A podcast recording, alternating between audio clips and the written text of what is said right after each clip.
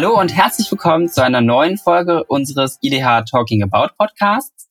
Nachdem wir die letzten Wochen über Projekte bei uns am IDH gesprochen haben, geht es diese Woche etwas mehr um die Person hinter dem IDH, beziehungsweise eigentlich die Leute, die im IDH arbeiten.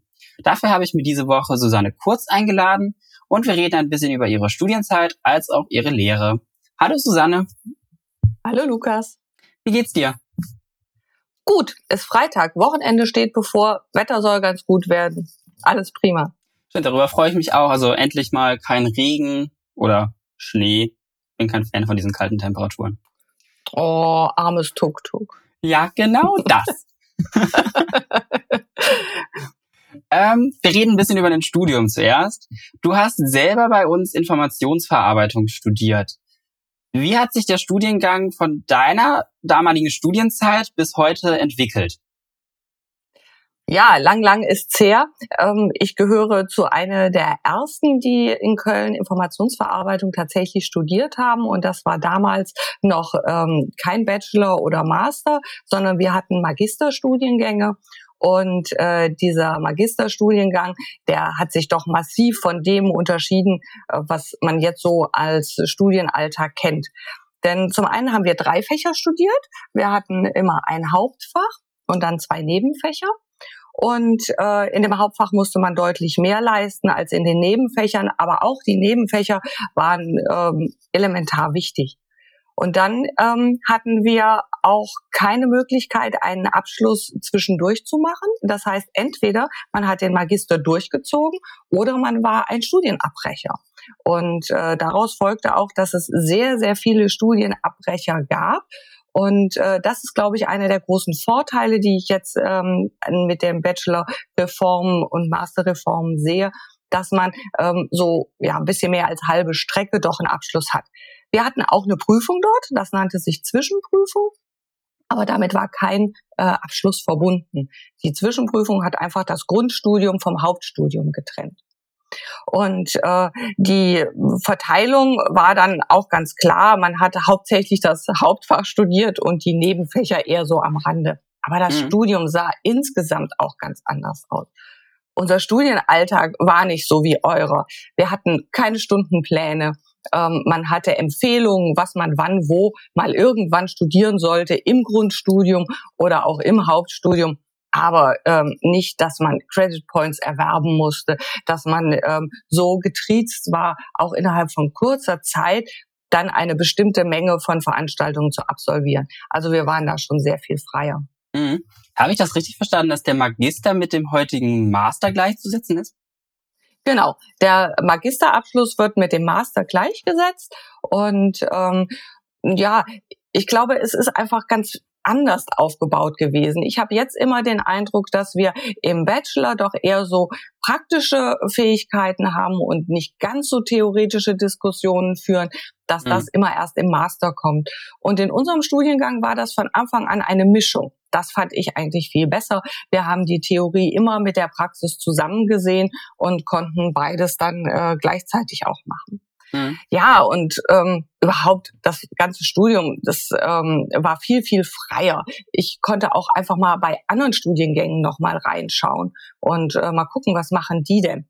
Ich habe ähm, ich bin nach Köln gekommen und äh, habe Soziologie und Philosophie im Kopf gehabt, was ich studieren wollte und fand das ganz spannend und äh, habe dann auch noch ganz andere Vorlesungen gehört in der Physik zum Beispiel, die dann mit den Philosophen zusammengearbeitet haben. Also man hatte einen viel breiteren Blick und konnte viel mehr sich auch einfach mal so just for fun anhören. Mhm. Ja, das kann ich mir gut vorstellen, weil heutzutage beziehungsweise ich kann mir vor allen Dingen in meinen ersten Semestern kaum vorstellen, dass ich parallel zu den Vorlesungen, die ja, ich sag mal, vorgesehen sind, auch noch ähm, freiwillige Kurse aus komplett anderen Themenbereichen anhöre, alleine schon aus dem zeitlichen Druck. War der bei euch etwas ähm, geringer oder einfach anders gewichtet? Ich habe den ähm, als viel, viel geringer empfunden. Ich weiß nicht, ob es den anderen auch so ging. Aber ähm, dieses, dass man mit 25 seinen Master fertig haben muss, am besten schon ein Jahr im Ausland gewesen sein sollte und mhm. natürlich mhm. noch fünf Praktika absolviert haben soll und dass uns äh, und dass den Studierenden dann auch gesagt wird, ja, wenn ihr das nicht gemacht habt, dann habt ihr auf dem Arbeitsmarkt überhaupt keine Chance. ähm, so etwas, das gab es bei uns wirklich nicht. Mhm. Viele haben das erste Semester gebraucht, um sich überhaupt mal zu orientieren. Sich einen Stundenplan zu machen, das war wirklich eine Wissenschaft für sich. Und das war die erste große Hürde, die man an der Uni erstmal nehmen musste. Wo finden welche Veranstaltungen statt? Wie läuft das alles überhaupt? Ja, und dafür hat man sich dann auch ein Semester genommen. Dann hat man vielleicht ein oder zwei Vorlesungen angehört und erstmal geschaut, mhm. wo bin ich denn hier? Was ist denn die Universität überhaupt? Wie läuft das denn hier? Was ist anders als in der Schule? Ja, ja. Ähm, ich fände das, also ich finde das auch ganz cool. Vor allen Dingen, weil ich kenne das von der Fachhochschule, wo ich noch studiert habe. Da haben wir wirklich wortwörtlich einen Stundenplan vorgesetzt bekommen. Da finde ich sogar die Freiheiten, die wir aktuell an der, äh, an der Uni haben, noch ähm, sehr gut. Ähm, Würdest du sagen, dass dieser Druck, besonders schnell fertig zu werden, eher seitens der Uni kommt oder quasi so seitens des Berufslebens, der Gesellschaft und vielleicht auch von seitens der Eltern? Also ich denke, im persönlichen Fall ist das immer noch mal unterschiedlich. Es mag Eltern geben, die da Druck machen. Es mögen auch finanzielle Gründe sein, weshalb man diesen Druck dann hat, hm. tatsächlich fertig zu werden. Aber in erster Linie, glaube ich, ist es eine gesellschaftliche ähm, eine gesellschaftliche Frage dass äh, man meint, man hat keine Zeit mehr, man muss durchs Leben hetzen, man kann nicht mal in Ruhe etwas machen. Das ist ja etwas, was wir nicht nur beim Studium so auch sehen, auch ansonsten ist immer Zeitdruck dahinter und immer fertig werden, weitermachen, los, vorwärts ähm, und mal innehalten und mal gucken, was interessiert mich eigentlich? Wofür ähm, brenne ich? Was will ich machen? Dieses, das ähm, bleibt so ein bisschen auf der Strecke. Es geht eher darum, dass man immer guckt, was muss gemacht werden, was soll ich machen und viel weniger, was will ich eigentlich machen. Mhm. Ja, das äh, empfinde ich auch so. Also es war für mich damals bei meinem Abbruch auch mehr so ein Moment, wo ich dann quasi aus dem Ganzen so ein bisschen ausgebrochen bin und mir so dachte, gut, jetzt hast du abgebrochen, ähm, die Erwartungen sind eh nicht erfüllt, danach war es mir dann auch egal. Und dieser Druck, der von außen kommt, so, du musst bis dann und das, das erreicht haben und äh, solltest bis dann und dann dein Studium abge äh, abgeschlossen haben und dann solltest du auch direkt anfangen zu arbeiten. Das finde ich alles sehr strikt und äh, eigentlich traurig, weil man dann währenddessen so ein bisschen vergisst, ähm, das klingt so philosophisch, aber das Leben. Absolut, du hast völlig recht, Lukas. Denn studieren bedeutet ja eigentlich auch nicht nur die ähm, dieses Wissen reinschaufeln. Also man sitzt nicht da die ganze Zeit und versucht nur äh, aus den Büchern möglichst viel in den Kopf zu kriegen. Mhm. Das ist ja ähm, natürlich auch ein Teil des Studiums, aber es geht auch um Persönlichkeitsbildung. Es geht darum, sich auch auf eine berufliche Qualifikation vorzubereiten oder ähm, auch sich dahin zu entwickeln, die ja dann häufig auch in Leitungspositionen endet. Und äh, dazu ist natürlich Fachwissen notwendig. Aber eine gestärkte Persönlichkeit ist dazu mindestens genauso notwendig. Es wird dann immer hochtrabend von den großen Soft Skills äh, gesprochen. Aber wie sollen wir die denn erwerben, wenn wir so durchs Leben hetzen? Dann machen wir noch einen Wochenendkurs, wo wir die Soft Skills lernen? Das kann es nicht sein. Also das ist eigentlich das, was sich im Studium auch noch mitentwickelt. Dieses ähm, Leben auf dem Campus, das ist schon noch mal was ganz Besonderes, wenn Studierende zusammenkommen, sich dort zu orientieren, für viele ist es ja auch das erste Mal, dass sie alleine unterwegs sind und äh, zusehen müssen, wie sie ihr Leben alleine auf die Reihe bekommen. Dazu gehört auch festzustellen, wie viel feiern kann ich denn, dass ich dann irgendwie noch das Notwendigste auch auf die Reihe kriege. Und da muss man auch einfach mal merken, wann es zu viel war. Dann ist nämlich alles klar. Das ähm, sind Dinge, die man einfach erleben muss, die Spaß machen und äh, die zum Studium ganz zwingend dazugehören. Mhm. Das ist ja auch diese in der Berufswelt aktuell so hochgepriesene Work-Life-Balance. Also das klang für mich gerade mehr so, als würde man quasi diese Work-Life-Balance im Studium erlernen. Weil das ist ja auch so ein Prozess, du weißt nicht von Anfang an, wie viel muss ich eigentlich arbeiten und wie viel Freizeit darf ich mir denn auch gönnen. Und das ist auch so ein Lernprozess, den man in dieser Persönlichkeitsentwicklung im Studium so ein bisschen durchläuft. Definitiv. Also da hast du ähm, genau den Nagel auf den Kopf getroffen. Das ist es. Das muss man ausprobieren. Und ähm, wir können ja nicht unser Leben lang nur arbeiten. Wie schrecklich ist das denn? Wir können aber auch unser Leben lang nicht nur feiern. Es ja. muss irgendwie so ein ausgewogenes Verhältnis dazu geben. Und das ist auch nicht, dass ich das vorgeben kann. Wir haben kein 70-30-Prinzip oder irgendwie sowas, sondern jede muss das für sich selber ausprobieren. Man muss schauen, in welcher Lebensphase, in welchem äh, Stadium kann ich was leisten und wann muss ich auch mal Pause machen. Und ähm, ich glaube, dass das für die Erstsemester auch was ganz Schwieriges ist. Wenn die die ersten Semesterferien haben, dann bedeutet das ja nicht, dass sie Ferien haben, sondern mhm. das bedeutet, dass sie eine vorlesungsfreie Zeit haben. Sie müssen sich jetzt selbst organisieren. Wie viel Arbeit muss ich noch für die Uni und wie viel Urlaub kann ich machen? Wenn ich das nicht auf die Reihe kriege, habe ich hinterher das Gefühl, meine ganzen Ferien waren ein einziger Stress. Ich habe nur für die Uni gearbeitet. Wenn man sich aber dann mal anguckt, was man tatsächlich gemacht hat, ist das gar nicht viel. Und das liegt einfach daran, dass man sich nicht ähm, äh, ja so Zeiten einteilen konnte, wo man sich wirklich auch Pausen gönnt, wo man sagt, so jetzt denke ich nicht an die Uni, jetzt mache ich nichts dafür, jetzt ist Freizeit. Mhm. Ähm, ja, da kann ich nur wieder den Vergleich ziehen zu meiner äh, ehemaligen Hochschule, weil da war es tatsächlich so, dass wir eine, äh, dass wir Semesterferien haben. Abschlussarbeiten und ähm, Hausarbeiten allgemein wurden im Semester geschrieben und dann waren, hatten wir im, in den Semesterferien wirklich frei und ich fand das irgendwie schlimm, weil wir hatten diese, dieses extreme Pensum im Semester und dazwischen hatten wir dann immer so einen Monat, zwei Monate frei. Und da hat man sich dann auch so gar nicht mehr wie ein Student gefühlt, weil man ja eigentlich nichts mehr im Studium macht. Und dann finde ich das an der Uni wiederum wieder besser, dass man, Entschuldigung, dass man ähm, eigentlich immer daran auch erinnert wird, man ist Student und man bleibt auch in der Thematik drin. Einerseits, dass man halt in Gesprächen mit Dozierenden ähm, darüber redet und andererseits, dass man sich in der vorlesungsfreien Zeit selber damit beschäftigt. Und das ist, glaube ich, so ein Punkt, den man auch am Anfang erstmal verstehen muss. Und das ist auch der Punkt, der für mich Studieren ausmacht. Studieren ist nicht eine weitere Ausbildung, so wie wir sie in der Schule kennengelernt haben oder wie auch Berufsausbildungen laufen.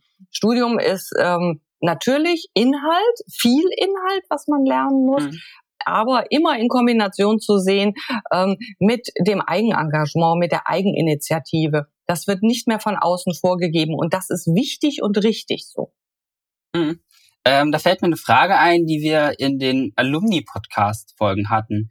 Wie würdest du sagen, ähm, also wie wichtig ist auch die Arbeit beziehungsweise das, was man neben dem Studium lernt?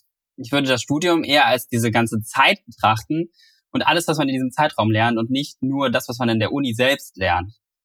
Wie würdest du das definieren? Das vollkommen recht, mal wieder, Lukas. Klar, so ist das. Man muss arbeiten zwischendurch. Alle Studierenden müssen jetzt nebenbei arbeiten. Ich glaube, es gibt nur ganz wenige mega privilegierte, in Anführungszeichen, die das hm. nicht müssen. Ähm, und das ist schlecht. Ich glaube nicht, dass das gut ist, wenn man nicht arbeiten muss. Denn ähm, auch dieses Jobben nebenher dient ja der Persönlichkeitsbildung. Wenn man mal eine Zeit lang gekellnert hat, dann weiß man, wie das Leben da draußen funktioniert. Und da lernt man aber auch, mit Cholerikern umzugehen, mit netten Menschen umzugehen. Man lernt Lob anzunehmen und man lernt auch Gelassenheit gegenüber den Menschen, die sich unmöglich benehmen. Und das ist das, was wir hinterher im Beruf ja auch wieder brauchen. Und ähm, ich glaube, dass es gut ist, zum einen zu lernen, mit dem Geld auszukommen, was man sich selber verdient hat. Das ist äh, sehr, sehr gut, wenn man das mal gelernt mhm. hat. Das ist ein gutes Gefühl. Und ich glaube, es ist wichtig, dass man lernt, mit Menschen auszukommen. Und sehr viele von den äh, Jobs, die Studierende machen, äh, vermitteln wirklich auch diese Fähigkeit. Mhm. Wir haben jetzt schon einige Punkte angesprochen, die ja zur aktuellen Zeit auch etwas schwieriger sind, sag ich mal.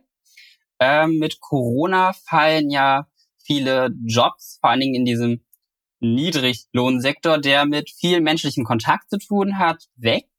Und gleichzeitig auch diese Persönlichkeitsbildung ähm, vor Ort. Weil man sitzt nur noch vorm Rechner und ja, wie hast du das bisher so in der Lehre, also aus Seite der Lehrende, Lehrenden ähm, mitbekommen? Also ich fange, glaube ich, gerade mal an der Stelle bei mir ein und gar nicht bei den Studierenden, weil ich empfinde es persönlich als unglaublich anstrengend, äh, dauerhaft nur über äh, die, diese Plattformen zu kommunizieren. Sei es per Video oder äh, im Chat oder wie auch immer. Wir können die Informationen, die notwendigen, auf jeden Fall austauschen. Das ist überhaupt nicht der Punkt. Das kriegen wir hin. Aber die ganzen sozialen Aspekte, die fallen weg. Und damit ähm, wird einfach das Leben so viel trauriger. Es, diese ganzen mhm. netten Aspekte fallen doch hinten über. Und ich glaube, das ist für die Studierenden auch ganz, ganz schlimm. Jetzt haben wir die Studierenden, die in den höheren Semestern sind, die haben wenigstens noch die Erinnerung daran, wie das mal war vor der Pandemie ähm, und warten darauf, dass sie das wiederbekommen. Aber die äh, Studierenden, die jetzt neu angefangen haben, die Erstsemesterstudierenden, die sind wirklich äh, so richtig arm dran und die haben mein ganzes Mitleid. Denen ist schon das Abitur verhagelt worden. Die durften auch mhm. da nur die Leistung bringen. Aber alles, was nett ist daran, diesen Lebensabschnitt Schule hinter sich zu lassen, das ist weggefallen. Die konnten nicht auf Abschlussfahrten fahren, die konnten nicht feiern, die hatten keine tolle Abibälle. Alle diese Sachen ähm, fanden nicht statt. Die haben einfach nur zu Hause gewartet, bis sie jetzt den Computer anmachen können und jetzt ähm, einfach Leute auf dem Computer sehen, die ihnen was Neues erzählen. Und ich glaube, dass das ganz schwer ist und ähm, wirklich für die Studierenden eine harte Zeit. Mhm. Ja, ich selbst bin ja einer dieser Glücklichen, der zum Glück noch drei Semester, drei, vier Semester, ähm, in der Präsenzlehre miterleben durfte. Und für mich ist das alles mehr so ähm, wie so eine Phase. Also ich kenne die Präsenzlehre und das ist für mich mehr wie so eine Phase. Ähm, aktuell geht das halt nicht, aber ich kenne meine Kommilitonen, ich kenne die Dozierenden bereits persönlich und gut, dann sieht man sich halt aktuell nur so. Aber das Soziale bei den Erstsemestern ist ja äh, was ganz anderes. Teilweise sind die gar nicht nach NRW oder nach Köln gekommen. Die kennen ihre Uni alle gar nicht. Und ich stelle mir die Situation von denen schon sehr schwer vor. Du hast sie auch aktiv in der Lehre ja äh, erlebt. Ähm, wie hat sich denn die Zusammenarbeit der Studierenden verändert? Ja, ähm, die Zusammenarbeit der Studierenden findet nur virtuell statt. Und ähm, ich glaube, das ist wirklich schwer. Wie du eben schon sagtest, du kennst die doch. Und wenn man jemanden kennt und arbeitet dann virtuell zusammen, ist das eine ganz andere Geschichte, als wenn man jemanden überhaupt nie kennengelernt hat. Und äh, wir sprechen immer von der Präsenzlehre und klar, das ist ja auch so, wir hatten Präsenzlehre. Aber das Entscheidende war, glaube ich, gar nicht der Unterricht, sondern die Zeit dazwischen. Wir haben ja immer eine halbe Stunde Pause zwischen den Veranstaltungen. Und dann geht man mit den Leuten über den Campus. Man spricht vielleicht nochmal über die Veranstaltung. Man spricht vielleicht über die Dozentin, die man da hatte oder die nächste, die auf einen zukommt. Diese ganzen Interaktionen fallen weg. Und das bedeutet einfach, dass äh, diese dieses ähm, ähm, Socializing, so möchte ich es gerne mal nennen, einfach komplett hinten rüberkippt. Und das bedeutet in der Gruppenarbeit, dass ich mit einem völlig Fremden zusammensitze. Mhm. Ähm, du hast ja bei mir auch die BSI durchlaufen. Alle müssen bei mir erstmal durch. Und ja, ja. Äh, die Studierenden jetzt äh, mussten auch sehr viel in Gruppen arbeiten. Und ich habe ähm, alle drei bis vier Wochen die Gruppen gewechselt, so dass man immer die Chance hatte, jemanden ein bisschen kennenzulernen, aber dann auch noch eine neue Person wieder kennenzulernen. Dass wir nicht dauerhaft in der gleichen Gruppe gearbeitet haben. Mhm das hat auch einigermaßen gut funktioniert. Die Studierenden sind toll. Die äh, machen einfach so mit. Also ich glaube, mein großes Mitleid ist gar nicht überall äh, so notwendig, weil die das wirklich toll ähm, auch hinkriegen. Aber mir tut so leid, weil das schön alles so wegfällt. Und ähm, inhaltlich kann ich mich überhaupt gar nicht beklagen. Ich weiß auch gar nicht, ob ich wirklich zu so einer hundertprozentigen Präsenzlehre wieder zurückkehren würde. Ich glaube, die Pandemie hat uns gezeigt, dass wir doch auch mit ganz anderen Methoden äh, sehr gut arbeiten können. Und ähm, ich glaube, ich würde auf jeden Fall zu einem hybriden Format zurückkommen, wo wir äh, in der Präsenz sehr viel mehr diesen sozialen Aspekt äh, berücksichtigen und in den virtuellen äh, Veranstaltungen den inhaltlichen. Mhm. Ja, es gab ja auch viele Studierende, die, die glaube ich, ja, profitieren, sage ich mal, klingt falsch. Aber es gibt ja auch während der Nicht-Corona-Zeit gab es schon sehr viele Studierende, die beispielsweise während Vorlesungen oder auch einfach Veranstaltungen ähm, arbeiten mussten oder gerade auch beispielsweise auch wegen Kindern nicht in der Uni sein konnten. Und diese Leute profitieren ja jetzt auch glücklicherweise von der aktuellen Situation. Welche Tools beziehungsweise welche Programme oder mh, hm, Lehrmethoden würdest du sagen, hätte man viel früher schon einsetzen können und wurden jetzt durch die Pandemie überhaupt erst in den Fokus gerückt? Ich äh, versuche schon seit langem mit digitalen Methoden auch in den Seminaren zu arbeiten und habe da verschiedenes auch schon probiert. Aber ich muss sagen, die Plattformen, die uns die Universität zur Verfügung gestellt hat und die Möglichkeiten, die man hatte, waren doch begrenzt, weil auch die Studierenden da überhaupt nicht dran gewöhnt waren. Wenn man dann etwas Neues äh, einführen wollte, wie ein Live-Voting zum Beispiel, wo die Studierenden mit dem Handy abstimmen konnten über Fragen, die gestellt worden sind. Ja, da war erstmal große Irritation. Es dauert sehr lange, bis man so etwas dann in den Seminaren etablieren konnte. Und ich habe schon immer sowas äh, mal versucht einzuführen. Und das war nett, aber immer auch ein mhm. bisschen zäh und äh, nicht so zielführend, wie ich mir das vorgestellt habe. Auch mit Quizzes, ähm, mit E-Learning-Quizzes habe ich schon viel gearbeitet, aber das war ähm, nicht so optimal. Das ist mit Raketenantrieb vorwärts gegangen jetzt. Die äh, Studierenden können das sehr viel besser. Und ich nutze Tools wie Kahoot, wo wir ähm, Leerstandskontrollen mitmachen, was einfach netter ist, wenn man das in Quizform machen kann. Und ähm, ich nutze auch das Padlet, äh, wo man sehr gut kollaborativ arbeiten kann. Das ist nicht so zäh wie vieles andere. Ähm, mit den Mural Boards arbeite ich in kleinen Gruppen. In größeren Gruppen ist es schwierig. Diese Whiteboards, wo man äh, in Gruppenarbeit sehr gut arbeiten kann. Und ähm, ja, und alles, was Ilias so zu bieten hat an Umfragen und ähm, äh, Dingen, das setze ich im Seminar schon ein, um das Ganze aufzulockern. Aber trotzdem, ich merke immer wieder, ich halte ewig Monologe. Man redet und redet und redet. Ich mache ja ganz viel Live-Coding, das weißt du auch. Da sollen dann mhm. alle mitcoden. Ob die das dann tun oder nicht, weiß ich weder in der Präsenz noch jetzt in der digitalen Situation. Aber ähm, hinterher können sie es alle. Also insofern alles gut. Das klingt sehr gut. Ähm, Du hattest gerade auch angesprochen, dass die, Doz äh, nee, die Studierenden teilweise auch schon Probleme damit hatten mit diesen digitalen Methoden äh, zu Zeiten, wo noch keine Pandemie war und wir das quasi in der Präsenzlehre digital gemacht haben. Jetzt sind wir in einem Studiengang, der sich digital ja eigentlich ganz gut auskennt. Und gleichzeitig ähm, warst du tragend bei der Konzeption des IT-Zertifikats für Lehramtsstudierende, die ich ähm, kenne wenig Lehramtsstudierende, aber glaube ich nicht ganz so technikaffin sind wie wir. Würdest du sagen, dass da so ein äh, Knackpunkt auch war, dass die Dozierenden als auch die Studierenden sich lange Zeit nicht damit beschäftigen wollten oder vielleicht auch zeitlich konnten und es deswegen gar nicht dazu kam, dass diese Methoden eingesetzt wurden? Ja, es ist auf jeden Fall für die Dozierenden wie für die Studierenden eine Hürde zu überwinden. Mit Papier und Bleistift zu arbeiten oder auch eben auf einem Word-Dokument mal was runterzuschreiben, das können alle. Das ist nicht so der Punkt. Mhm. Aber wenn ich jetzt mich mit einem neuen Tool auseinandersetzen muss, muss ich eine Hürde überwinden. Ich muss erstmal Selbstvertrauen auch finden, dass ich dieses Tool bedienen kann, egal welches das ist. Und ähm, da gibt es einfach viele Menschen, die das schnell haben und aber genauso viele, die das eher nicht so schnell aufbauen können. Dass dieses, dieses Selbstvertrauen, dass man sich selber zutraut, diese Tools zu benutzen, souverän zu bedienen, dass das ähm, halt ein bisschen länger braucht.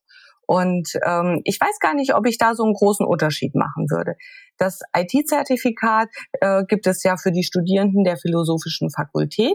Das ist ein Supplement zum Studium, also eine Zusatzqualifikation, die man erwerben kann.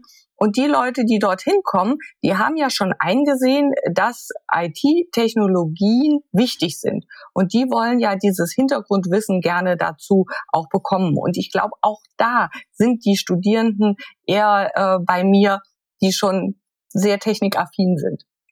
Und mhm. äh, bei den Lehramtsstudierenden war das ähnlich. Auch da ist ja nur ein kleiner Teil äh, in die Kurse gegangen für das IT-Zertifikat Lehramt, die gerne so etwas lernen wollen. Und gleichermaßen merkt man bei allen, dass sie ganz prima Instagram, WhatsApp und was auch immer bedienen können. Da fühlen die sich überall zu Hause. Aber wenn es dann an andere Tools geht, ähm, braucht es erst ein bisschen. Das ist äh, bei den Studierenden in unserem Studiengang tatsächlich ein bisschen anders. Die können das noch eine Spur schneller. Also wer sich entscheidet, Medieninformatik oder Informationsverarbeitung zu studieren, der ist, glaube ich, dann noch mal einen Schritt weiter. Aber auch da gibt's Leute, die haben Schwierigkeiten, einen ZIP-Container zu entpacken. Und das äh, dauert dann ein bisschen, aber hinterher können sie es eigentlich alle. Und ich finde ganz wichtig, dass man ähm, dem mit Ruhe und Geduld begegnet, denn Souveränität baut sich nicht durch Druck auf. Mhm. Das ist eine gute äh, Einstellung, weil ähm, ich glaube, viele Dozierenden haben dann auch an sich selbst so ein bisschen diesen Anspruch, so, wir machen das jetzt und das muss jetzt auch auf Anhieb klappen. Und wenn es nicht klappt, dann lassen wir es halt einfach wieder und gern zu dem zurück, was sowieso schon funktioniert hat. Und das geht jetzt während dieser Pandemie halt so gar nicht, weil die können nicht wieder zurück. Da hätte ich auch gleich noch eine interessante Frage. Ähm, aber erstmal zur Lehre zurückkehrend, beziehungsweise zu den zukünftig Lehrenden ja auch. Wie wichtig würdest du denn sagen, ist es den ähm, Studierenden, weil es gehen ja meistens nicht nur die Lehramtsstudierenden am Ende in die Lehre, sondern auch viele andere, ähm, diese Angst zu nehmen, neue Tools zu benutzen, weil sich ja nur dadurch ähm, ein neuer Wandel ergeben kann. Und was würdest du sagen, wären die besten Methoden, wenn man selbst keine großartige Erfahrung darin hat, ich spreche jetzt eher so von dozierender Seite, ähm, den Studierenden und sich quasi selber auch diese Angst zu nehmen?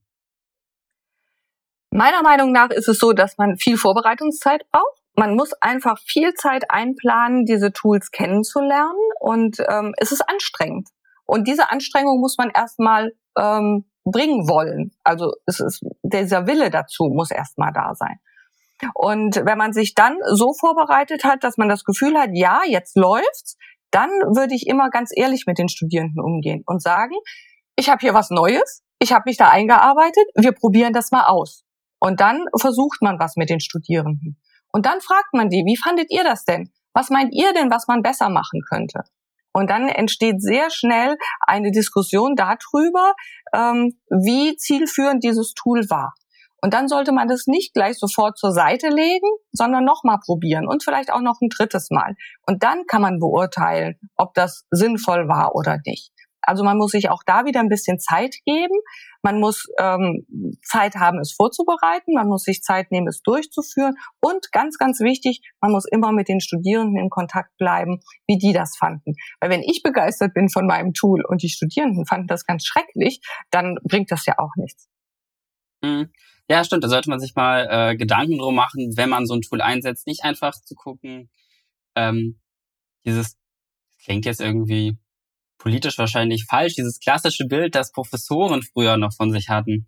Dieses, ich ziehe jetzt mein Ding durch und die Studierenden haben sich daran anzupassen. Und das ist ähm, vor allen Dingen bei der Anwendung solcher neuen Tools, mit der dann viele noch keine Ahnung oder beziehungsweise keine Erfahrung haben, äh, dass man das da nicht so einfach so durchziehen kann, sondern halt so ein gegenseitiges Abwägen braucht. Genau. Und genau, und da komme ich dann auch noch zu einer anderen Frage, die, ähm, wo ich mir nicht ganz sicher bin, kann man das politisch korrekt so sagen?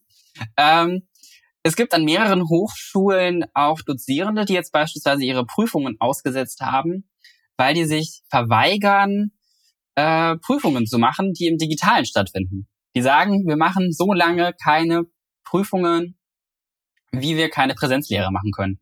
Was glaubst du, äh, ich weiß, aus der Uni Köln ist mir jetzt an sich gerade kein Fall bekannt. Was glaubst du, wie man solche Dozierenden vielleicht aus Studierendensicht auch davon überzeugen könnte, das doch zu machen? Und ähm, ja, wie lange kann man sowas durchziehen? Ich meine, wir wissen nicht, wie lange diese Pandemiesituation weitergeht, wann man wieder in Präsenzlehre gehen kann. Wann glaubst du, sollten auch Dozierende bei sowas mal über ihren Schatten springen, sage ich mal? Ich weiß gar nicht, ob das immer nur dieser Sprung über den Schatten ist. Es sind äh, zum einen auch juristische Hürden, die unglaublich hoch sind. Und ich glaube, dass viele Angst haben, dass Prüfungen angefochten werden. Dass im Nachhinein die Studierenden dann, wenn sie durchgefallen sind, das anfechten und äh, dass diese rechtliche Hürde, das alles richtig zu machen, sehr, sehr hoch ist. Und dass die Dozenten dann sagen, nee, also das kann ich nicht erfüllen, dann mache ich lieber keine Prüfung. Dass das kein guter Weg ist, ähm, sehe ich auch so, weil die mhm. Studierenden müssen ja ihre Prüfungen auch irgendwie machen können. Und auch heute wissen wir noch nicht, wann unsere Pandemiesituation mal ein Ende hat. Wir wissen noch nicht, wann wir da wieder rauskommen. Wollen wir jetzt fünf Jahre keine Prüfung machen? Also das geht auch, geht auch nicht. Also wir müssen uns einfach was ausdenken. Und in meiner Situation war es bisweilen auch schwierig. Die Klausuren sind einfach ein probates Prüfungsmittel. Und jetzt mussten wir uns irgendwas ausdenken, wie wir das anders machen konnten. Und ich bin auf E-Portfolios gegangen. Ähm, ich habe selber sehr viele Videos aufgenommen und habe auch die Studierenden Videos aufnehmen lassen. Ich habe ähm, wirklich auch andere Prüfungsformen versucht, auch mündliche Prüfungen, die ähm, mit und ohne Vorbereitungszeit durchgeführt wurden. Also da habe ich schon einiges probiert, was wir auch im digitalen sehr gut umsetzen können und habe festgestellt, dass man sehr flexibel sein muss, wie die Prüfungsinhalte aussehen. Und ich weiß nicht, ob das in allen Fächern so möglich ist. Bei uns ging das sehr gut. Ähm, man darf natürlich nichts mehr abfragen, was man unmittelbar im Internet nachgucken kann. Das heißt, mhm. äh, die Prüfungen müssen jetzt so gestaltet sein, dass sie auf Verständnis gehen und dass die Studierenden auch die Chance haben, das Verständnis, was sie erworben haben, in kurzer Zeit wiederzugeben. Und auch das ist einfach zeitaufwendig und anstrengend. Und ich weiß nicht, ob alle Dozierenden immer so die Zeit haben, ähm, diese, diese anstrengenden Prozesse zu durchlaufen und dann neue Prüfungsformen auch äh, zu etablieren. Und ich glaube, da liegt es auch dran, dass die dann sagen, ich kann das einfach nicht, ich schaffe das nicht. Weil, eins darf man auch nicht vergessen, auch die Dozenten sind nur Menschen. Ne? Ja, auf jeden Fall. Ähm, ich meine, ich erlebe meine eigenen Dozenten meistens als Kollegen von mir und ich sehe da viel mehr diesen sozialen Aspekt als wahrscheinlich andere, die die äh, Dozenten nur vom Display sehen und als Leute, die ihnen irgendwas erzählen. Ähm, du hast auch gerade erzählt, wie man diese Prüfung dann abändern muss, dass man halt quasi kein reines Wissen mehr abfragt, sondern so ein Verständnis. Und ich finde, ähm, dass es im Studium allgemein viel mehr darum gehen sollte, die Sachen, die man da lernt, zu verstehen und auch anwenden zu können, als ähm, dieses Auswendiglernen. Ich finde, das war mehr sowas für die Schule größtenteils. Und im Studium sollte es meines Erachtens nach dann wirklich darum gehen, was lerne ich hier, wie kann ich das anwenden und ähm, ich finde auch, man hat es erst dann verstanden, wenn man es anwenden kann. Absolut. Und Absolut. Also das Auswendiglernen bleibt uns nicht erspart. Wenn man etwas verstehen will, muss man mhm. zwischendurch auch einfach mal was auswendig lernen. Aber ich denke, wir müssen auch dem Rechnung tragen, dass man vieles jetzt einfach schnell nachgucken kann. Ich kann mich an meine Schulzeit noch erinnern, wenn ich da Referate vorbereitet habe, da hatte ich das Bertelsmann Hauslexikon, glaube ich, immer so zur Verfügung, so ähm, in der sechsten, siebten Klasse. Das war das Einzige, wo mhm. ich mal nachgucken konnte. Das hat sich natürlich massiv geändert. Warum soll ich das alles lernen, wenn ich es eben schnell nachgucken kann? Ich bin auch nicht der Meinung, dass wir immer wieder in der Situation sein müssen, dass wir ohne Netz klarkommen. Warum? Also in dem Moment sollte das Internet zusammenbrechen und wir wieder in irgendwelche archaischen Zeiten zurückgleiten, dann lernen wir das ganz schnell wieder, wie wir da klarkommen. Mhm. Aber jetzt leben wir im Hier und Jetzt und jetzt genau. Ich meine das wirklich so. Und das ist das, was wir dann auch nutzen können. Wir können doch unsere Möglichkeiten nutzen. Also warum soll ich nicht auch mal was nachgucken? Nichtsdestotrotz muss ich ja. verschiedene Sachen einfach lernen und können, weil wenn ich alles nachgucke, dann dauert das Leben zu lang. Also wenn ich jetzt eine neue Sprache lerne und ich lerne keine Vokabeln, dann kann ich zwar jede einzelne Vokabel nachschauen, aber ich kann dann keinen Satz mehr formulieren. Deswegen, mhm. also Lernen gehört dazu. Ganz, ganz wichtig, wir müssen viele Dinge einfach wissen auch und auswendig gelernt haben. Aber das merkt man dann auch ganz schnell, wenn man etwas anwendet weil ich komme nicht zu Potte, wenn ich dann meine Grundlagen nicht habe. Und dann macht das Auswendiglernen auch plötzlich Sinn. Ja, ja. Ja, also das, das sollte auch gar kein, gar kein, gar kein Plädoyer dafür sein, dass man gar nicht lernen soll, sondern vielleicht ähm, so ein bisschen diese positiven Aspekte der aktuellen Situation hervorheben, dass man mal diese Prüfungsformen überdenkt und ähm, zu etwas zeitgemäß, zeitgemäß klingt auch doof, äh, zeitgemäßeren, sage ich mal, zurück, äh, wechselt, weil die Wissenschaft ja mittlerweile auch so in die Richtung geht, dass wir uns dahin entwickeln, dass wir Wissen an sich nicht mehr auswendig lernen, sondern quasi lernen, wo wir das Wissen am schnellsten herbekommen. Und das ist ja gar nicht so einfach, ne? Also ja. das Angebot ist so riesig, dass wir oftmals ja ähm, unter dem Angebot jetzt leiden. Es ist nicht mehr so, dass wir nicht die Möglichkeiten haben, sondern wir haben so viele Möglichkeiten, dass wir nicht mehr wissen, äh, was wir auswählen sollen. Das ist wie so ein Hai, der auf so einen Sardinenschwarm zufliegt, äh, zuschwimmt und äh, da was fressen will und nichts kriegt, weil es einfach zu viel ist. Und diese ja. vielen kleinen Häppchen sich dann wieder so zu sortieren, dass wir ähm, davon dann auch maximal profitieren. Das ist eine Fähigkeit, die man wirklich ähm, auch üben und erlernen muss. Und ich finde das extrem wichtig. Natürlich auch äh, Informationen zu bewerten, ne? ganz klar. Es ist äh, ja auch ganz viel Unfug im Netz unterwegs und man muss lernen, wo finde ich die äh, wirklichen Dinge, die mich weiterbringen. Genau. Bevor wir jetzt hier abrutschen in äh, Internetblasen und ähnliches. Ähm, etwas, worüber wir eigentlich vorhin noch reden wollten, aber nicht so gekommen sind. Du hast kurz nach deinem Studium selber angefangen zu lehren. Also da gab es ja nur so, wie du vorhin meintest, so einen ganz kurzen Zeitraum, so drei Monate, die überhaupt dazwischen lagen. Wie kam es dazu, dass du in der Lehre gelandet bist? Ja, das war ganz witzig. Ich habe ähm, mein Studium relativ schnell beendet. Ich habe auch keinen geraden Lebenslauf. Ich finde übrigens gerade Lebensläufe total anstrengend. Ähm, ich finde so, so kurvige Lebensläufe viel schöner. Und auch ich habe einen kurvigen Lebenslauf und ähm, äh, war schon 30, äh, als ich angefangen habe, äh, dann auch an der Universität aktiv zu werden. Und ähm, ja, war relativ schnell mit meinem Studium durch und äh, der Studiengang war noch ganz jung. Wir hatten also ähm, erst eine Absolventin in unserem Bereich.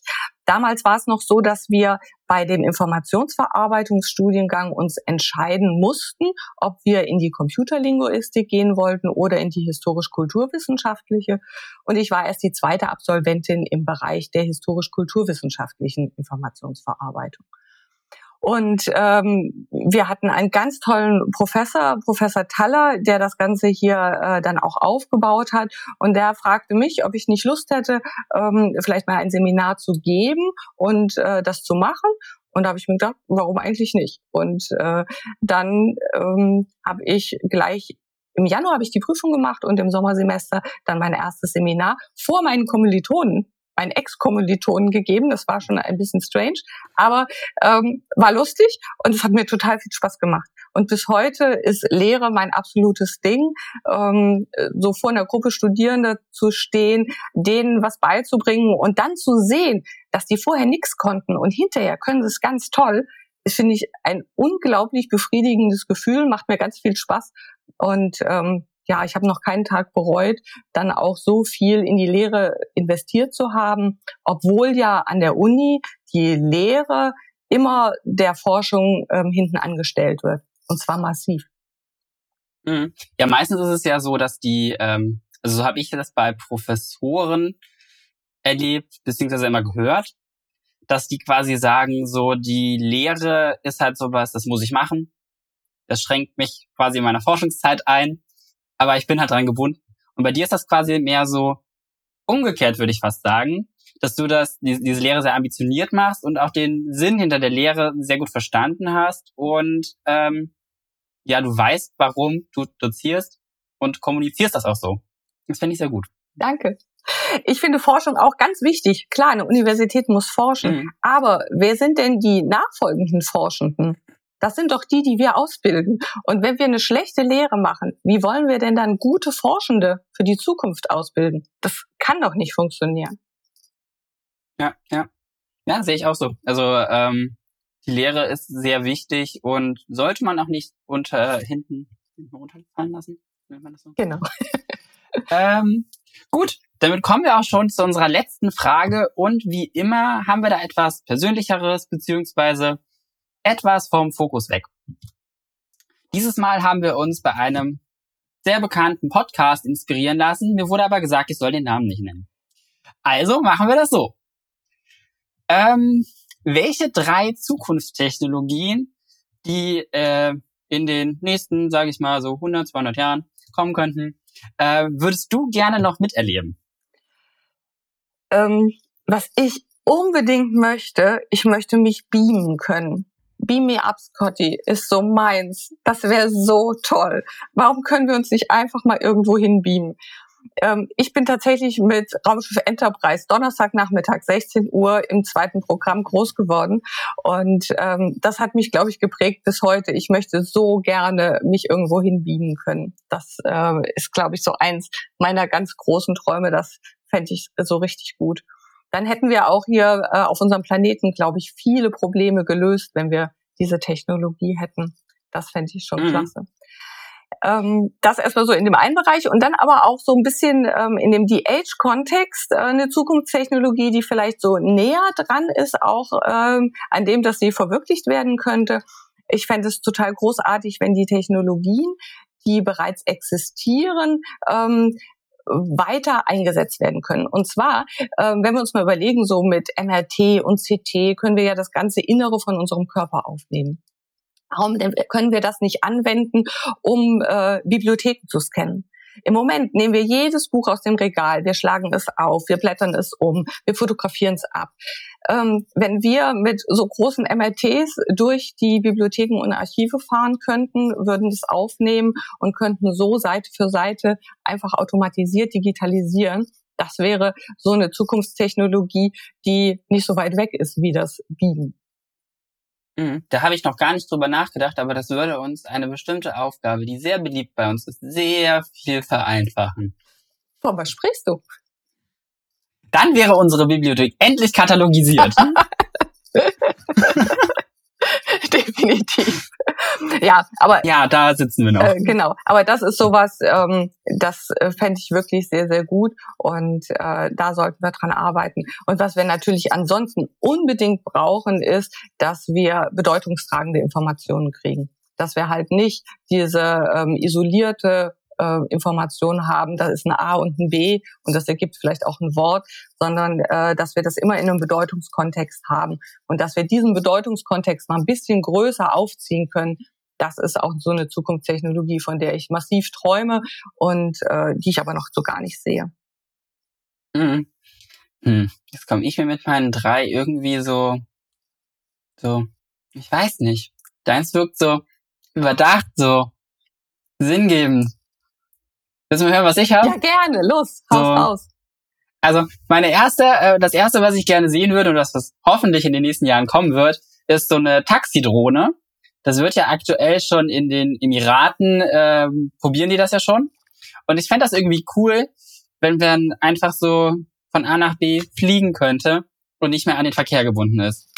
Und dann Beam bringt da ja quasi nochmal so einen anderen Faktor mit ein, dass dieser CO2-Ausstoß und alles da komplett wegfällt. Genau. Das heißt, es ist ja auch noch grün. Ja, genau.